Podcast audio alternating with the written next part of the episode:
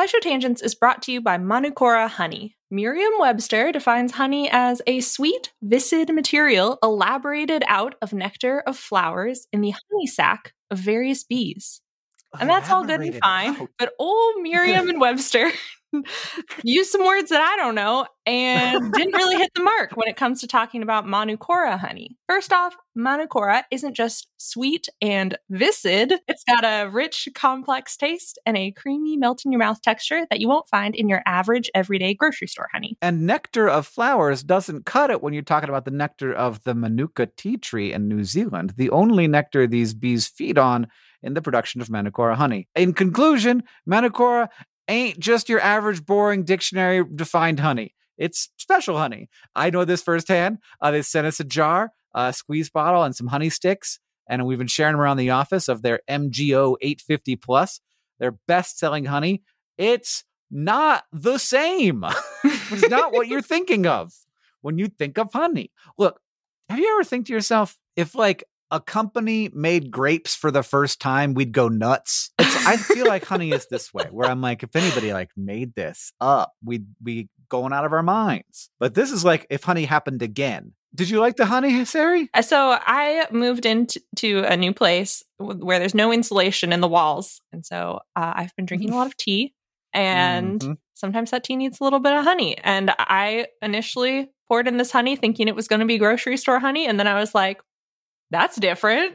And now it's a little uh, breakfast treat. It's a great breakfast treat because it's it's it's a little like it's for toast. I could put like this on my butter toast, and I'm like, ooh, I'm having an experience. So Merriam Webster also defines ultimate as the best or most extreme of its kind. Now that one fits Manukora to a T. Indulge in the best or most extreme sweet viscid material elaborated out of nectar of flowers and the honey sac of various bees from Manukora. If you head to manukora.com slash tangents, you can get $25 off their starter kit, which comes with the MG850 Plus Manuka honey, a free travel pack of honey sticks, a free wooden spoon, and also a free guidebook. That's M-A-N-U-K-O-R-A dot com slash tangents to get $25 off your starter kit.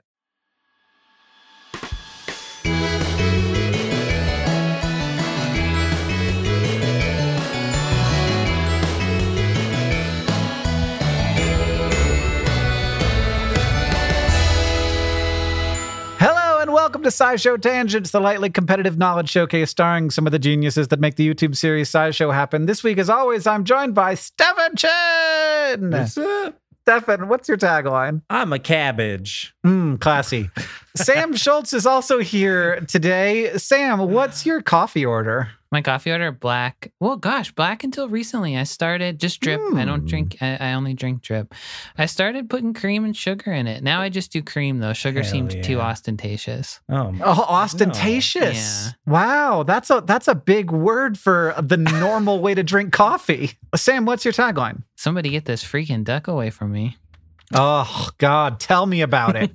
Ceri's here as well. Hi, Ceri Riley. Hello. Would you describe yourself more as classy or bougie? Mm, I would say neither.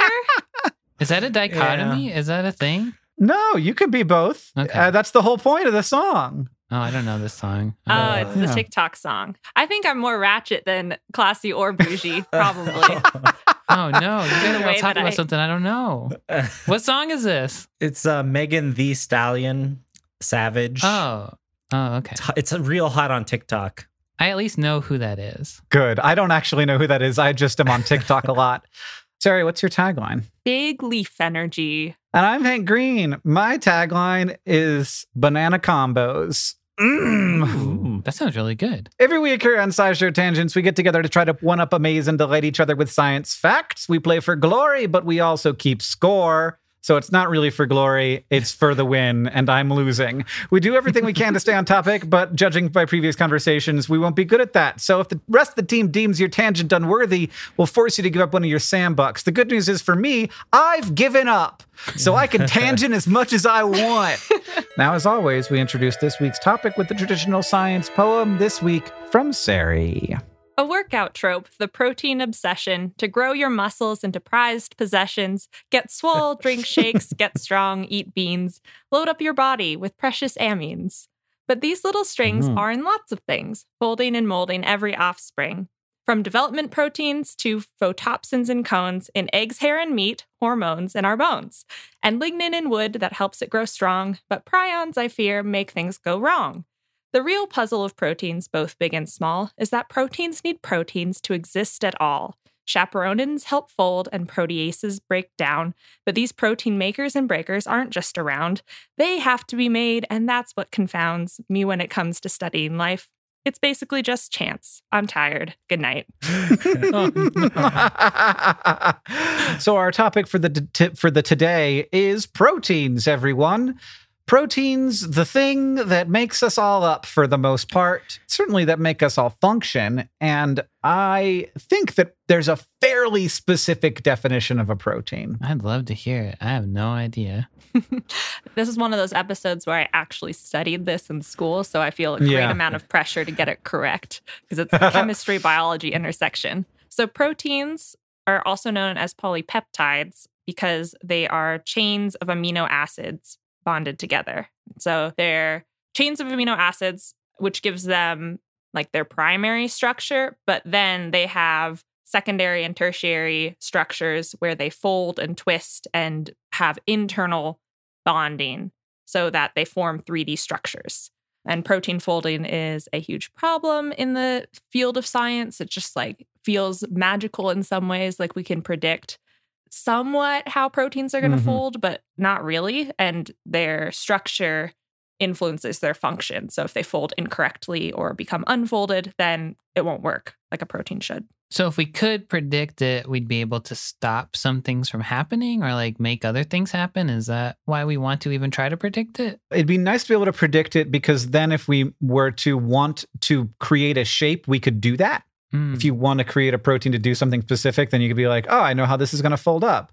Also, proteins can fold up in different ways. So, like, Mhm. one protein can fold in multiple conformations. And if you make it in a lab, it might fold very differently than if it makes itself or if it is made in your body by your b- body, by a ribosome okay. it's it's a big mess and like the the wild thing about proteins is how effective they are at their jobs and the creation of them to do the work that they do is way beyond kind of where we're at right now. We're much better at sort of like finding proteins and like using them to do stuff than we are at creating proteins to to do their remarkable work of creating stuff that we still cannot create. Like one of my things that I always go back to is like we still don't know how to make wood. Trees do it all day, every day, and they make so much wood, and it is amazing. Like it's this amazingly useful thing. We have no idea how to make wood. And in we fact, can't, cannot do that. like to make proteins, we co opt the systems of other microorganisms. So a lot of the time we stick a gene, like we, we understand genetic material enough to like cut and paste and do things like that with it.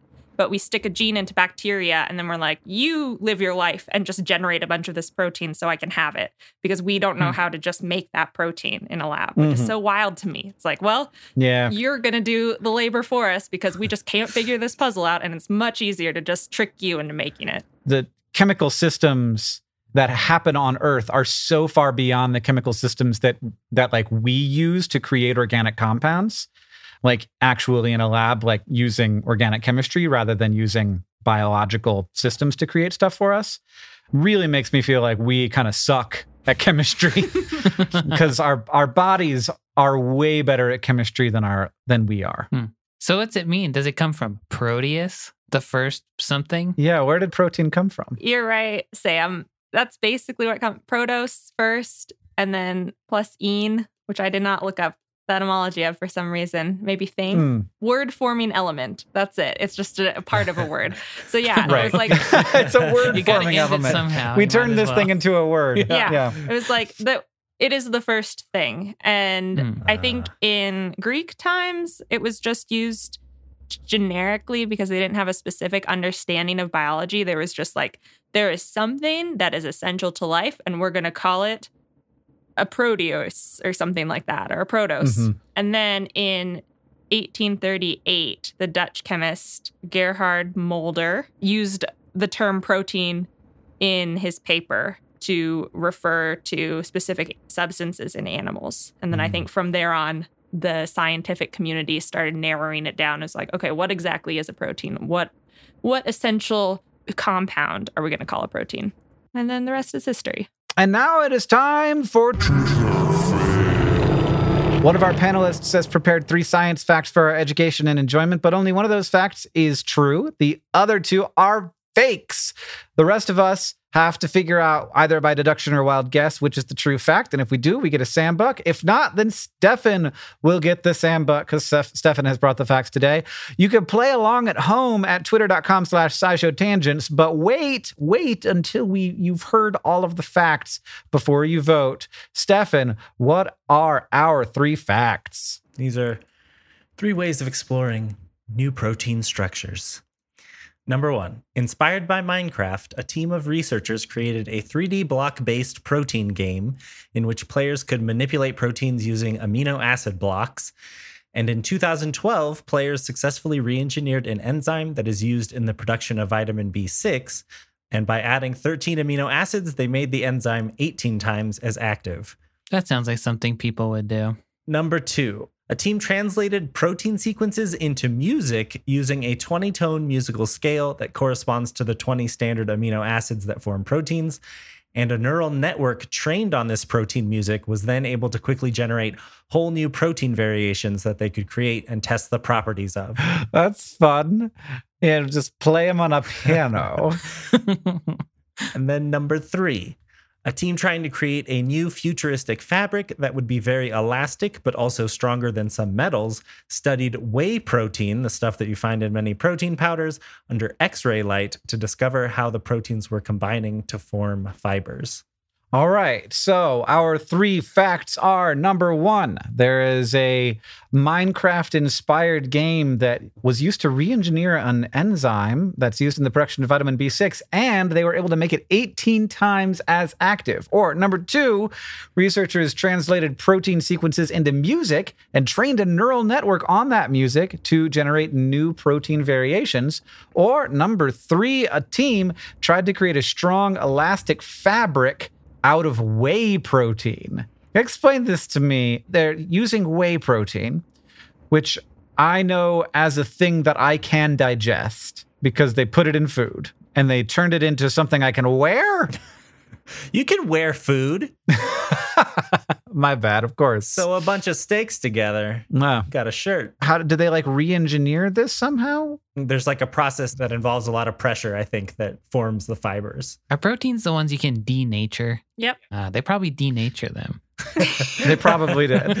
That's that's uh, when you uh, unfold them, basically. When you cook the cook 'em denaturing up. process. Yeah. Yeah, like Okay. frying an egg. So then they get all Yeah. clumpy with each other. Right. Uh, uh, number two, did the song sound good at all? Well, it is not familiar to listeners of Western music. Let's put it that way. it would be a little bit all over the place because you just have 20 notes and like there's no, I don't know. It's not like any Mhm. protein has to be next to any other protein, like in a sequence or anything, right? Yeah. Well, I mean, so there are repeating patterns in proteins, Huh. but yeah, there's n- no particular reason why, like even what, like why we assign them certain numbers. But you can make a song out of 20 notes. Sure. There's lots of lots of songs, so it's less than 20 notes. There's only really 12 notes. They just repeat. And I would believe Uh, anybody in Minecraft could do like literally anything. There's an infinite amount of free time. Yeah, that is the that is the trick. If you can get your get your science inside of Minecraft, all the children will do it for you. yeah. all right, all right. I think I'm gonna go with the weird uh, milk clothes. I'm also going to go with milk clothes. Oh gosh, We're going in on it. Oh, I think I'm going to go with the Minecraft one. I have infinite faith in Minecraft players. I also have a lot of faith in Minecraft children, but the correct answer is the protein music. what? Nobody got it. Stefan runs Oh away my with God. the lead. it's a sweep. At this point, Hank, I think you should just try to hit zero points by the end of the season. That I'm would be a going down. I get ready to hear everything I know. So yeah, so they translated different aspects of the proteins into different aspects of music, and they I think they Oh. called it the amino acid scale. I guess like the amino acids are physically vibrating at s- certain frequencies, and so they could translate that into the pitches and then Oh. transposed it to uh, within the human range of hearing. And then the secondary structure of the protein, which I think is, I mean, you could probably correct me, but I think has to do with how it's actually arranged in space, like in physical space, the Yep. shape of the proteins. Mhm. That information was encoded as the volume of the notes and the duration. Hmm. So some of the researchers were saying like they they had listened to a bunch of this music and they were starting to be able to be like, oh, that sounds like an alpha helix or something. Like Yeah. they could hear different physical structures. Cool. And as Ceri was mentioning, like protein structures are really complex and affect how proteins work. So they were trying to use music, something that humans are better at understanding sort of Hmm. naturally to help try to break down differences between the proteins and their variations and like protein families and stuff. And they they were saying the neural network seems to understand like the code or recipe of how proteins are designed, but they can't like open up the AI and see what's actually going on. So that but but it does seem to work. So there there is a protein game. I think there is a protein game based on Minecraft, but I don't know anything about that one. But there's another like citizen science project called Foldit, where the players are trying to fold proteins in different ways. Mhm. Um, and in 2012, they had the first like crowdsourced redesign of a protein, and it was an enzyme used in Diels Alder reactions. I don't know what that means, but it's apparently used in the production of various things, which includes vitamin B6. And the original creator of that enzyme was like stuck on he, he needed it to be more potent, but was couldn't figure it out. And so the the players of Foldit were able to to make it 18 times more effective. Hmm. The new futuristic fabric that would be very elastic but also strong uh, is just silk. That's what I was. Oh. Uh, there's a team that's working towards a process that would allow them to artificially produce silk because right now you just have to use silkworms, but silk is super elastic and super strong. And so being able to produce it or mass produce it in the lab, I guess, would be useful. They took whey protein, or it's like a protein from cow's whey. And they knew that if they applied heat and acid to it, they could turn them into these little fibrils. And so I don't know if that counts as denaturing, but it, it changes the shape and into like some kind of spaghetti. And then they found that different concentrations of the protein in their solution determined the properties of the fibrils. So like different lengths and thicknesses and straightnesses. And they were surprised to find that it was the shorter and thinner ones that m- turned into a better fiber. They found that the shorter ones were more ra- like maintained a more random orientation and were more curved, and that just helped them lock together with each hmm. other more. So the like thicker but straighter ones, it's like trying to hold a bunch of spaghetti together. Like there's nothing to lock onto, I guess. But they were able to make five millimeters of silk that was of medium quality. now that they understand this whole process a little bit better, they're they're going to try to make better fibers. But I think they're not using whey protein for that. That was just for this part of the experiment to like figure out how it all Hmm. works. Mhm. The music one sounded so fake. I'm mad. Yeah, I had also heard recently somebody who was like translating like markets into music, and so I thought you were just riffing off of that. Oh, like stock markets? Yeah, yes. I don't know what that what good that does except to like freak that- you out. Yeah, I listen I listened to like the last 6 months and it was unpleasant. All right, next up we're going to take a short break, then it'll be time for the fact off.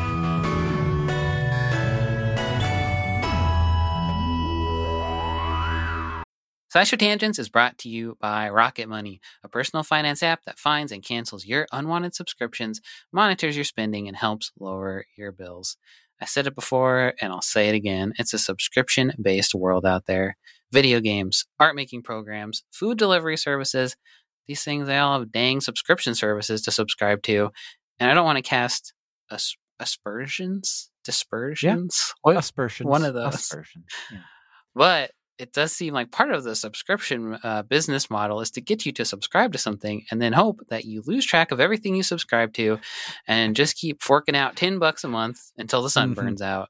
And you know Yeah. what? That's actually a pretty good idea on their part, but it's not such a good idea for your wallet. Your money is like a bean. you want to plant it in fertile soil. You don't want people carving off pieces of your bean all the time. Yeah, That bean's not going to grow if, there, if there's a constant drain on the On the bean. bean. That is where Rocket Money comes in. With Rocket Money, you can see all your subscriptions in one place, decide what you do and don't want, and cancel things with just a tap. Rocket Money will even try to get you a refund for the last couple of months of wasted money. And beyond I mean, beans. And beyond subscription canceling, Rocket Money helps you build budgets, track your spending, and more. There's all kinds of ways to take care of those beans so they grow into a nice big bean plant. It has over 5 million users and ha- it helps save members an average of $720 a year with over 500 million in canceled subscriptions. What would you do with 720 beans? I'd buy more beans. Different kind of bean, I guess. A, a cheaper, beans more of a cheaper type You of buy bean. cheaper beans with your expensive beans. yeah, until I had an infinite amount of the cheapest bean you could possibly have. Subscription companies hate this one simple trick because you figured out their plot and now you can use that money for beans instead. Stop wasting money on things you don't use and start using money on things like beans. Cancel your unwanted subscriptions by going to rocketmoney.com slash tangents. That's rocketmoney.com slash tangents. rocketmoney.com slash T-A-N-G-E-N-T-S. SciShow Tangents is brought to you by Factor, whose ready to eat meal delivery takes the stress out of meal planning. Stress is stressful. I don't like it. Life just goes and goes, and it doesn't ever stop going. There's always something else to do. And one of those things is a very important thing called eating dinner. To eat dinner, one must pick out what they want to eat and then go to the grocery store and then buy the stuff and then chop the stuff and uh, do other things to the stuff. You have to heat the stuff and put it in water. And then afterwards, you have to take the things that you heated it in and they're gross and you have to make them clean again. Meanwhile, life is still happening that all, all that's building up around you. Um, this is terrifying. I'm so, I never want to cook again. You're right, Factor Ad. I don't. I don't want to have this happen. This is unacceptable. Sometimes uh parentheses all the time uh you just don't have the time or the energy for meal planning on top of everything else going on in your life. So thankfully factor is here to help. Factor's two minute meals are your secret weapon come meal time. You can get Mhm. chef crafted meals that are better for you and better tasting than takeout delivered right to your door ready to heat and ready to eat no prep no mess no sink full of dishes, no stress. We're kicking stress out the door in 2024, and I certainly hope that's true for me. Heck yeah, Factor. Kick my stress. right out the door. I'm gonna get a I'm gonna get a chest freezer just for these meals. Well, you're going to need one because they have over 35 meals to choose from, flexible ordering options, add ons, smoothies. Factor offers all sorts of fast, simple solutions when you're too busy to cook. Banish your stress, even if it's just for like one hour while you're eating dinner. Head to factormeals.com slash tangents50 and use code tangents50 to get 50% off. That's code tangents50 at factormeals.com slash tangents50 to get 50% off.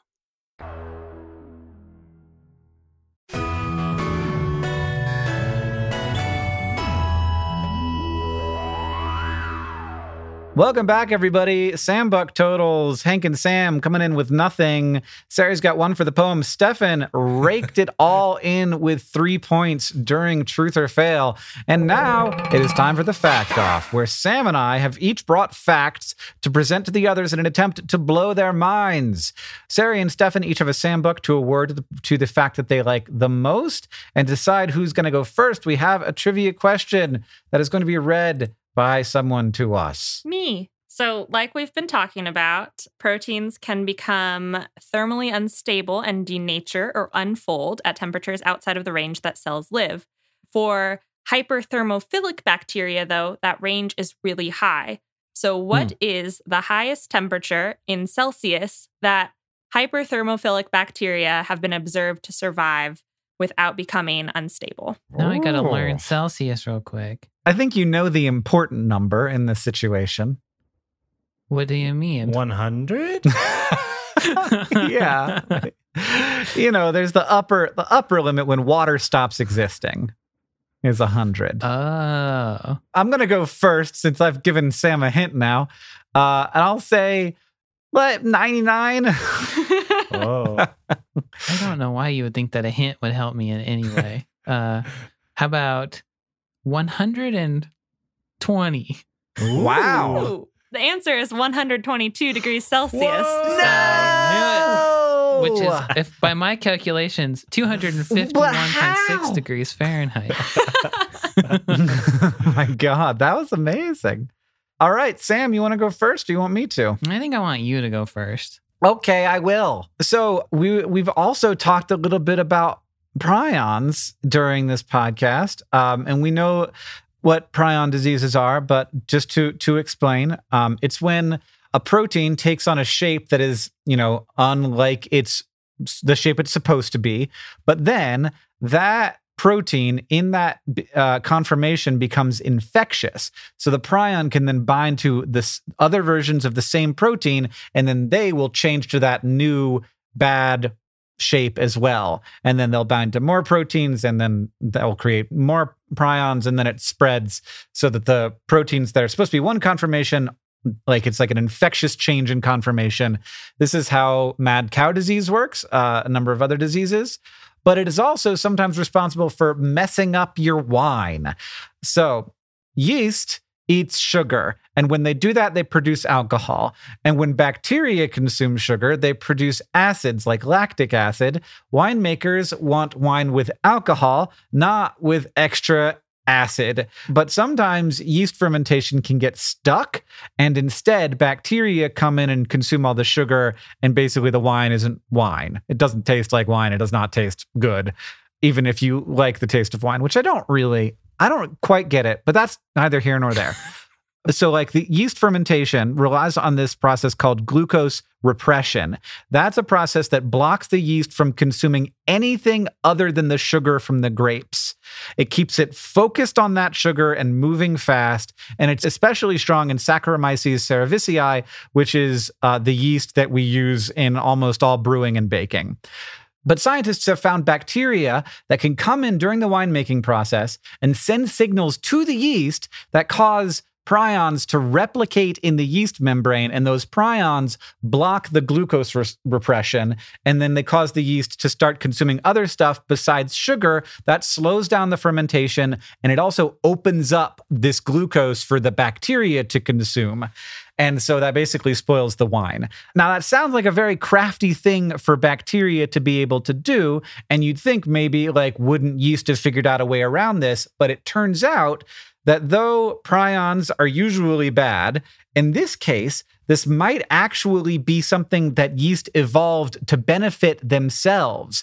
So the prion switching in their membrane might be a way for the organisms to like hedge their bets and kind of be able to like switch back and forth between two different conditions to let them adapt really quickly when food sources change or like suddenly there's bacteria in the room so that they want like might like broaden their variety of diets and and like it's able to do that by having a change in its membrane that is is caused by bacteria but not something that's like permanent like a genetic ad- adaptation. So in this case both the yeast and the bacteria can benefit from what they call stuck fermentation. As the yeast start metabolizing less sugar, the wine becomes more habitable to the bacteria and the yeast can start consuming stuff from more carbon sources. That's great for them, it's bad for us and uh, winemakers, which is why they add sulfur dioxide early in the process often because that kills off the bacteria and prevents stuck fermentation. Oh, they're killing their little friends. That's right. So that they don't give them a weird membrane bound prion disease that's not actually a a disease. disease. it's actually good. Okay, so you say confirmation. Is that just like configuration? Is that like a similar? It's like the shape that the protein takes. Okay. So a protein can take several different shapes. And there's all kinds of things that can change protein conformation. So whenever you hear about binding, Mhm. something binding to a protein, usually that means that that binding changes the conformation of the protein. And in the case of like a you know a taste receptor in your mouth, like sugar binds to the taste receptor protein, that changes the conformation, and that like opens up some kind of signal into your neural pathways that then gets interpreted as sweet by your brain. So can a protein fold into different folds in the course of its protein lifetime? Mm-hmm. Yeah, Oh, that's what changing conformation is. And sometimes Okay. it's like helpful to the protein's function. Like it needs to sh- change shape a little bit in order to Uh-huh. do what it does, whether it's convey a signal or help break down a compound or have uh, something bind to it. And sometimes it's unhelpful where the change induced in it, some uh, like with prion diseases, breaks it so that it can't do anything that it was supposed to do. Like the shape is weird instead of useful in some way. And then it can tell its friends to turn into that shape too. Right. So basically, that shape binds two other proteins of the same type Huh. and causes those proteins to change into that new bad shape. yeah. what like- the hell? Yeah. The proteins It's- like give each other hugs and then they like end up the same shape. There's a Mhm. lot of stuff going on inside of us, huh? Well, hopefully that's not happening inside of you. Though Well, there is yeah, now like thought that this kind of like prion is just like a name for a protein that self perpetuates its conformation. Okay. And so it may be like, as in this case, that there are some prions that actually confer benefit, but we're really used to thinking of them as diseases. So none of this uh, make, helps us make better wine, though. Well, knowing this helps us understand why bad wine happens, Hmm. though it doesn't really help us make bad wine because even before we understood why it happens, we knew how to prevent it, Mm. which was to kill the bacteria. We just weren't sure like why the bacteria were causing this change in the yeast. It could potentially help us make extremely nasty wine for like prank purposes. Oh. yeah. Okay, my turn. Mm-hmm. Like we've probably talked about a million times before, and like I had to ask Ceri a lot of million questions about today while I was writing this. When you get a vaccination, you are being injected with proteins isolated from a disease causing molecule that activates your immune system and basically helps to like train it to fight the disease without actually having to go through having the disease. Is that right? So Yeah. far? Okay. So the concept behind a vaccine for a disease or a bacteria seems pretty straightforward to a dumb guy like me. But researchers have long been looking into a vaccine for cancer, which is a disease that is made up of your own body cells, which is trickier. So this is where I'm going to get out of my depth even more. Part of your immune system is made up of T and B cells, which are types of white blood cells that attack diseases in different ways. So B cells make antibodies that neutralize viruses and bacterias, and then there are certain T cells that just straight up kill infected cells. Many vaccines trigger B cells, but T cells are the ones that kill cancer.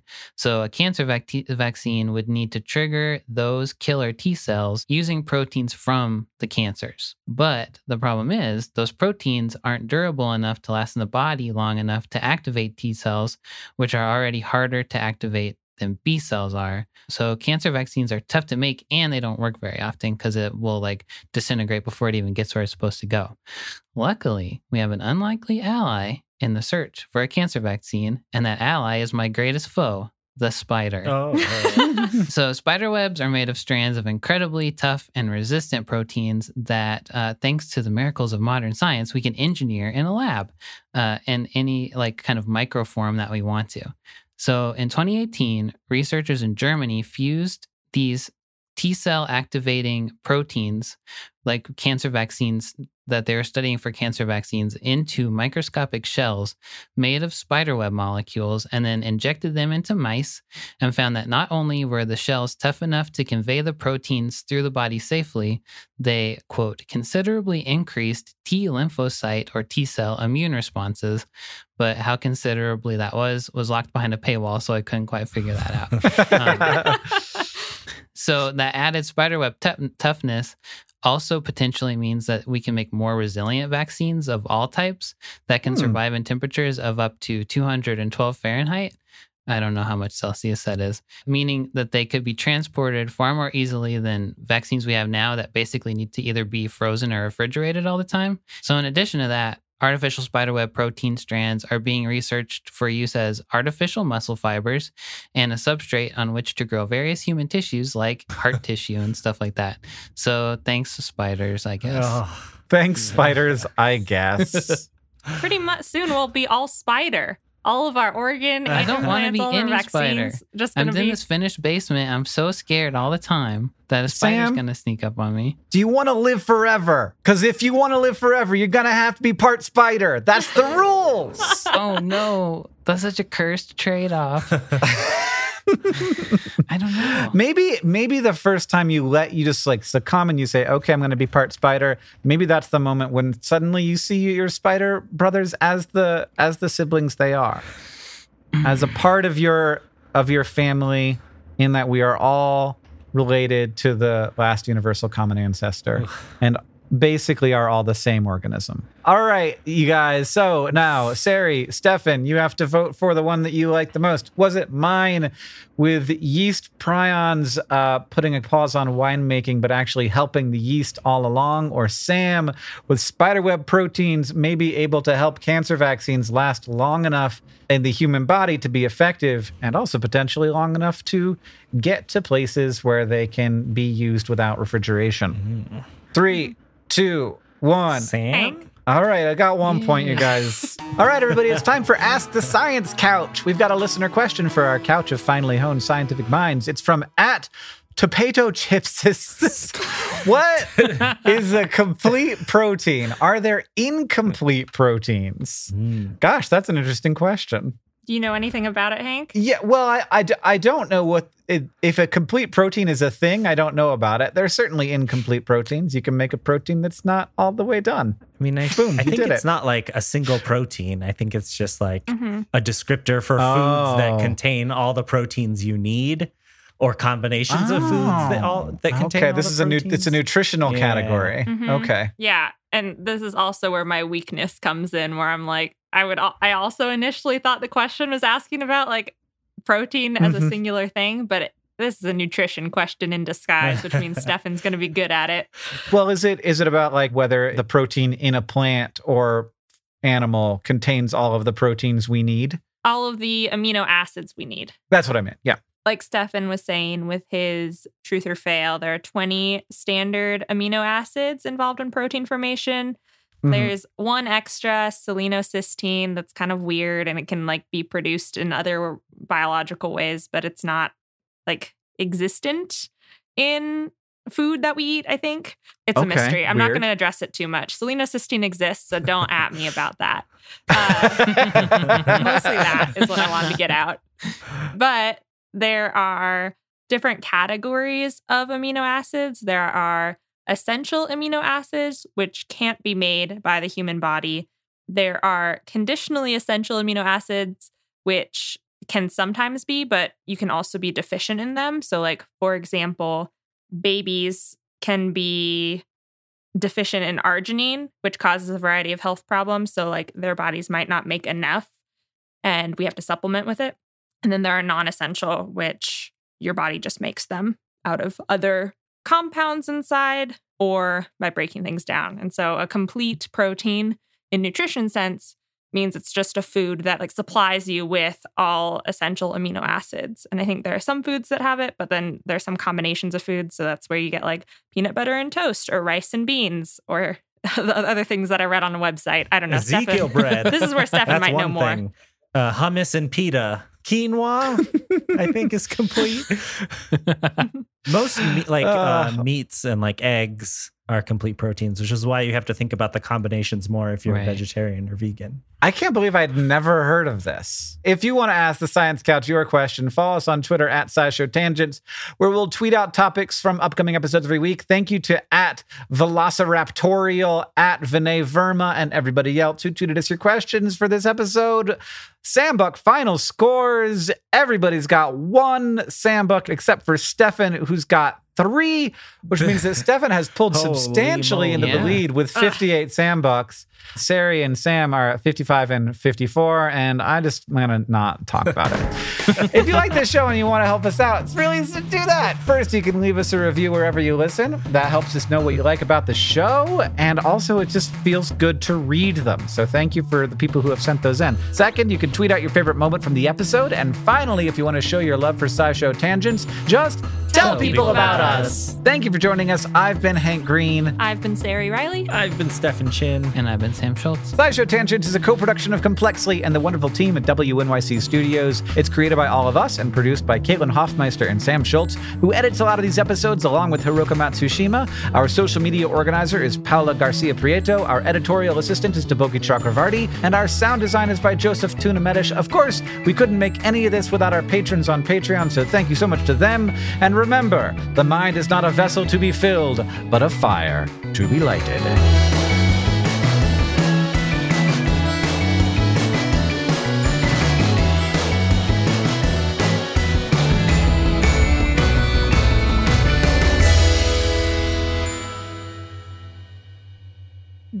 One more thing. There's this protein called Sonic Hedgehog that doesn't have anything to do with going fast, but it does have to do with body layout during development. And in fact, if it's mutated, that can cause anorectal malformations, aka Ooh. butt development problems, in lots of different animals, including mammals. Oh, you really need the butt. You do. It's true. It's one of the main things you need. Mhm.